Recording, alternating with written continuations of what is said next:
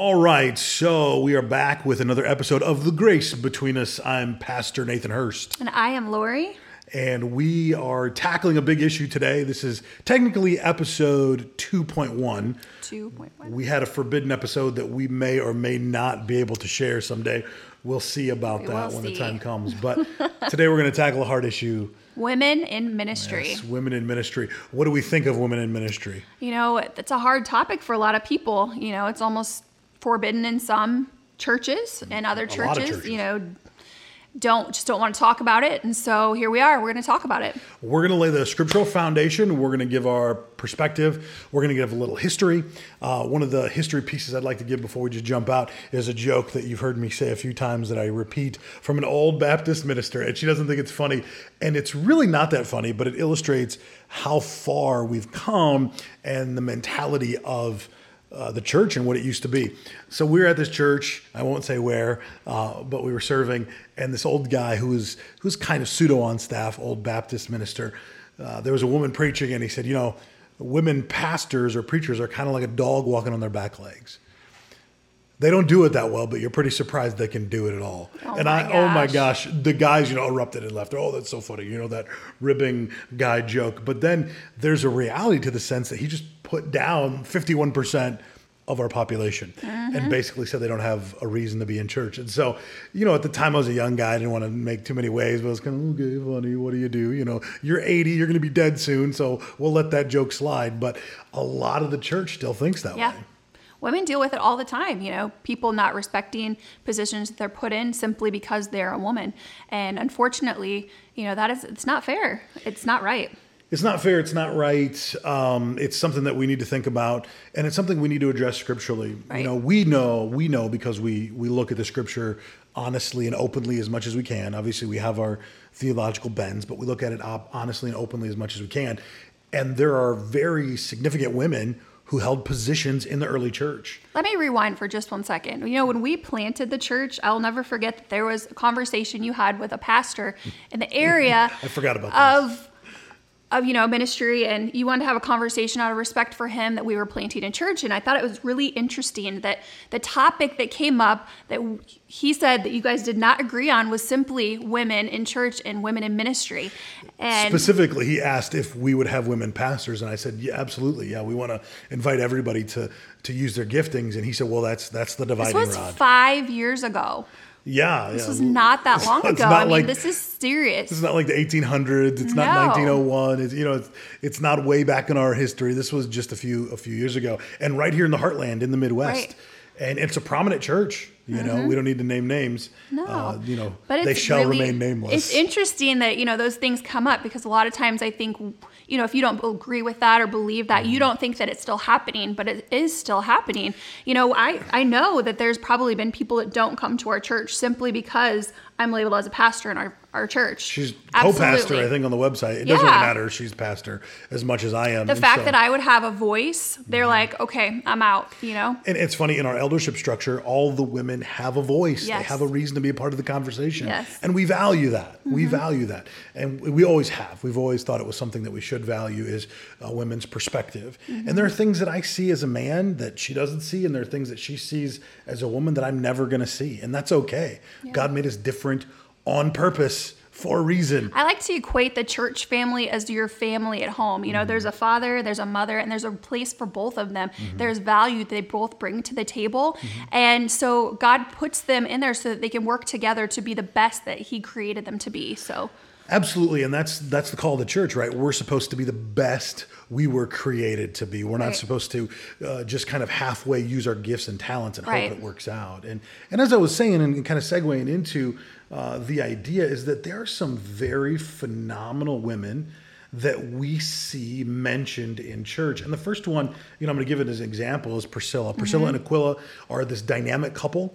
Uh, Right. They're missionaries. Uh, they live and work with Paul. In fact, in, in Acts chapter 18 and verse 24 through uh, 26, it, it literally says that that they took this guy, this up and comer, Apollos, aside.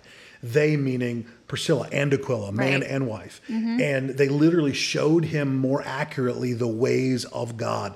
So she was teaching alongside her husband. She had a voice. She had a voice, and this guy would go on to be a very prominent voice in the early church. Right. And she had a reason for being part of the conversation. Mm-hmm. And I think for a lot of folks, man, they forget that women add value. Like husbands, I can't tell you enough, alongside your wife, listen to her. Let her be that instrument to help people along. Preaching to the choir. I'm telling you, and I there's many times I've had to defer to her and say, "Hey, what do you think about this?" Mm-hmm. Yeah. Because if I went on my own instinct, we were going to crash and burn. But I needed that different perspective. And there's many times she's been able able to bring teaching moments to people and show them the way of the gospel in a way that I couldn't, Mm-hmm. and that deepened their faith because of her perspective. And we miss that when we alienate women in teaching Right. facets from the Right. church and leadership facets. We alienate that perspective Absolutely. altogether. Uh, the next one there on the list is is this a woman named Phoebe. Phoebe. And I love the name Phoebe. Remember Phoebes in youth group? If she's listening, shout out to Phoebes Walzak. I don't know what her last name could be now. No, she's not married she's yet. she's not married No, yet? no. Okay. Good Lord, it makes me feel old that that junior higher could be married. Uh, but whatever. when your happens. youth group kids start have getting married and having children, kids. oh my Oh. goodness. It kills you. It Man, kills you. whew. Makes you feel old. Yeah. Uh, but Phoebe, Paul refers to her as a presiding officer Mm-hmm. over many. In fact, in Romans chapter 16, verse 1 and 2, it says he endorsed, or I, Paul, endorsed Phoebe as a servant leader or a presiding officer. It's talking about church hierarchy, Mm-hmm. uh, that they would, that the church there needed to welcome her in a manner that's worthy of the saints. So Mm-hmm. when Paul is using this language, worthy of the saints. He's saying, listen, she's someone that we esteem highly in leadership, that they should help her, and that uh, for she has been a benefactor, that she was she added value to many. And actually, Paul says even he himself. Right. And and that's a problem when we limit women in church, in ministry, when we limit their voice in leadership. There's a dead space where somebody could be adding value. Absolutely. And the the theologian of the New Testament, right? The guy who wrote two thirds of the New Testament, he says said these that. women Yes. added value. you know, and these are times in which a lot of people like to say culturally that women didn't have a voice and that they, you know, weren't respected. Well, Paul is literally saying, "Hey, this woman is someone I respect and Absolutely. I value what she says." And yet we take and gather information and don't even listen to the straight out truth that he specifically states. I mean, there's no sugarcoating it. It's clear. There's no sugarcoating it. Paul lines it out very clear. These women were instrumental. And and there's a mm-hmm. third woman who who I I actually love her name. If I have had to a say little it. girl. Okay. Well, no, if you have we're done with children. That's his decision. You can you can write him. You can talk to him about that. It's a mutual decision. We're getting older. Uh, we're okay. I we're not going to argue about children today, but if you are going to We've have a two. child and you're going to have a girl, he will tell you you should name your daughter, and her name is Junia. Yes, I we see her. name. Yeah, see her in the New Testament. I love the name. And again, Yeah. in in, uh, in uh, where's where's Junia? She's found in Romans, Romans yeah. chapter 16 and verse 7. Uh, you know, just a few verses down from where we just read. And I don't think that reference is right. I'm gonna have to check that, but maybe it is. I don't know. I think I just goofed up a reference, but whatever. You can find it. You can find both these. Maybe the one about Phoebe and and Junia is messed up. I don't know. Whatever. It happens from time to time. I'm not perfect. Um, but Junia, it says Paul says Junia is my kinsman, meaning he brings her into the family. They weren't really related, but he's trying to talk about how uh, connected their relationship was. That they were kind of on that even playing field. He says she's a fellow prisoner, so she must have suffered some of the same fates he did for preaching the gospel. And he also says that she was outstanding amongst the apostles. She lumps her in with another person, Right. And also says that uh, she was part of the family of Christ Mm-hmm. before Paul. So she's she's the one who who paved the way. And the funny thing is, there are people who have literally tried to distort her name as a male name, masculine, making Right. it ma- making it Junius, Mm-hmm. in order to say, well, there were no, you know, there were no real church leaders in history that were women. And the problem with that is in the frescoes. So these these very old paintings that depict Bible stories Mm-hmm. and all of this old literature, she's always uh, uh, portrayed as a woman. And it's not it's it's only Right. until recent times that they even wanted to put the S on there. Maybe it could be a Mm-hmm. man. Well, Junius is not a common name at the time. Mm-hmm. Junia was a very common name, especially for people who had substance, who kind of the rich crowd. So there's a high likelihood, uh, you know, that Paul's talking about a rich woman who he calls part of his own family. And that she was part of the family of God before Paul. So she probably paved the way with it. And the thing is, women and men suffer the same fate at times. Right. We have difficult issues that we go through. Many times, women are the catalyst that lead men into faith Absolutely. in their families. Many women We know done that. women choose churches. Oh, 100%. Women should, if you don't know, by the way, pastors, if you're unaware and you're trying to come up with that, that little uh, tidbit of information to help grow your church, women choose churches, women choose doctors. Yep. It is the way it is. And if you if you are not a good, uh, you don't have a good bedside manner as a pastor, you will run women off and your church will be small. It's just the way life goes. Or or you're going to be some of those hotheads, and I don't need to name names, and they grew big churches, and all of a sudden they fell because what was behind that baggage was craziness, and it did kind of coalesce people for a while, but in, in the long term, it was it was there was a problem underneath the surface, and it came to fruition. So we Well, want to be honest yeah. with the fact that women are catalysts for the gospel. They spur on so much. Right. Let's head on to that scripture that everyone, when Oh they want to have the argument about women in leadership, women in the church, this is the big, Here's the big the one. kicker that they always come back We're, with. we're going to take your ammo from you for this argument. We're going to just take it away from you today. It's if you want to first, read it, go ahead. First Timothy 2, 11 through 15. It says, A woman should learn in quietness. Oops. He I- stole it, so I, I- couldn't read there it. we go. All right, a woman should learn in quietness and full submission. I do not permit a woman to teach or to assume authority over a man. She must be quiet. For Adam was formed first, then Eve. And Adam was not the one who would, who was deceived. It was the woman who was deceived and became a sinner. But women will be saved through childbearing if they continue in faith, love, and holiness with propri- proprietary. Can't even talk today. I know you can't even. That's I a- said it wrong. That's a that's an NASB, so that's kind of you know kind of big flowery language there. But really, what we're learning from that scripture, and and one of the things I want to point at right away.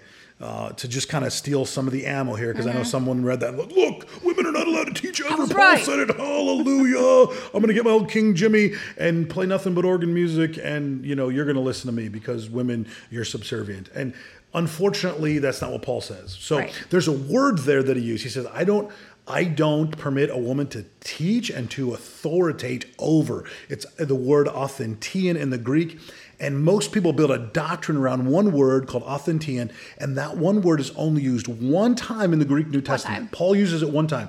Every other time he uses the word for authoritate or authority, he uses the word uh, exousia, um, which is a different Greek word. So authentein is used one time. So my guess is Paul was using it for a very specific Purpose, yeah. purpose.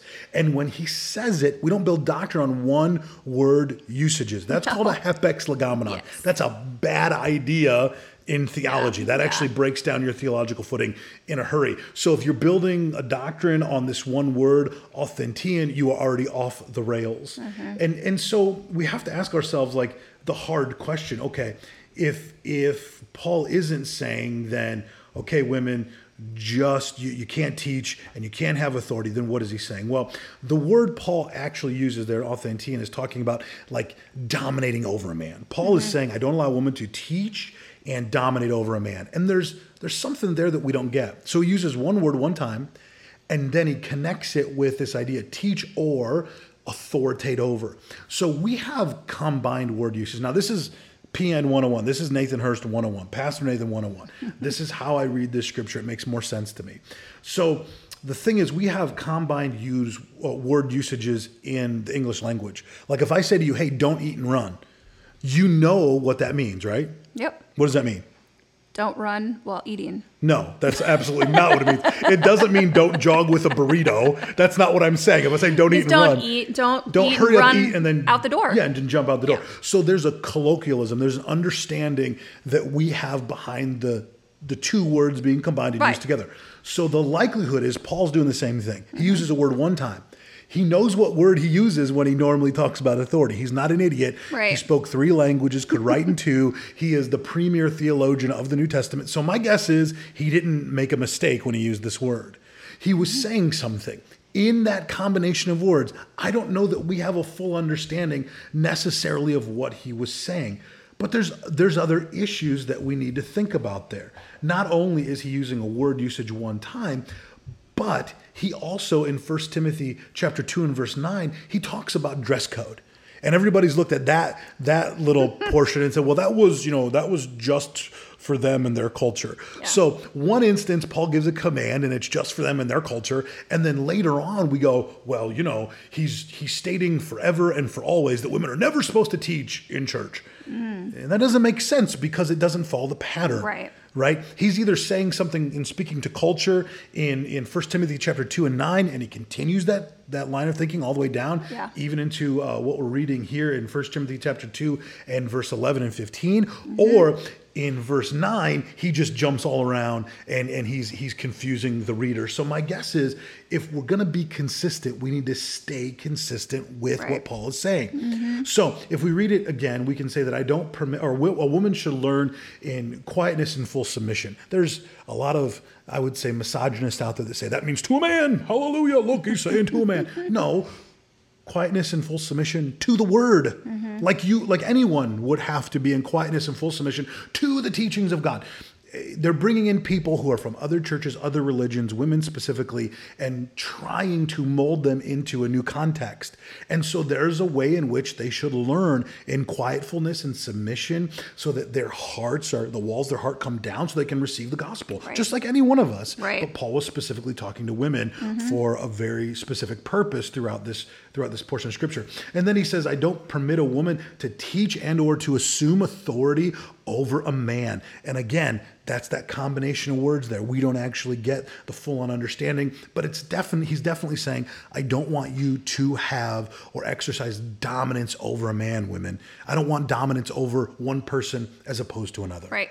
And that's really what he's getting at. And then he goes on to talk about creation at the beginning and Eve sinned and Adam didn't because there was a doctrine that was floating around in the church Diana or the temple Diana and, or Artemides, depending on what, you know, how you want to look it up. And there was this idea that Eve was created first, Adam was created second. Hmm. Eve didn't sin, Adam sinned. And he's correcting a doctrine that followed. He wasn't, yeah, and he wasn't trying to say anything other than that in my opinion. Now, you can argue with me all you want. Uh, I give you the nuts and bolts of the scripture. Go ahead and argue, but I think you're wrong. But, ladies, I'm gonna tell you what. I just took the biggest bomb, theological bomb that someone's gonna throw at you. I just took it and threw it away, threw it in the trash. Listen, in my opinion, you have all full rights mm-hmm. to go after the mission, the calling that God has put on yes. your life. Even that teaching from the pulpit. You go, Beth Moore, Joyce Meyer. I don't care if you like them. Yes. I don't care if you like them. They're doing what God called them to do. That's right. That's right.